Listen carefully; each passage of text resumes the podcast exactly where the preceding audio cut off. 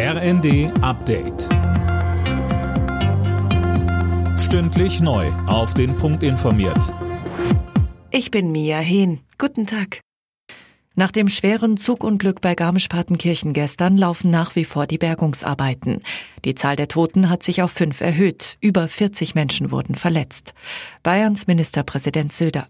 Das ist kurz vor den Ferien im Zug, ausgelassene Stimmung in einer der schönsten Regionen, die Bayern ja hat. Und dann passiert sowas und verändert möglicherweise ein Leben komplett. Und deswegen ist es immer ein Schock, ein Stich ins Herz. Wenn man das so sieht, merkt man auch die, ja, die Wucht, auch die in der so am Ereignis steht. Etwa 300 Einsatzkräfte von Polizei, Feuerwehr und technischem Hilfswerk sind derzeit an der Unglücksstelle im Einsatz. Die Preise klettern immer weiter nach oben. Deshalb sollen die Menschen in Deutschland weiter entlastet werden. Und neue Hilfen sollen schnell kommen, Fabian Hoffmann.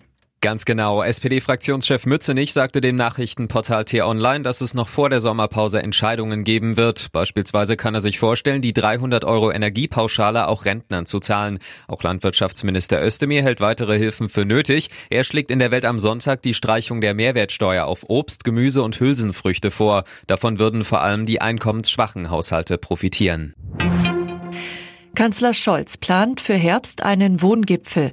Das berichtet die Bild. Demnach will er im Oktober mit Branchenverbänden, Gewerkschaften und Kirchenvertretern darüber sprechen,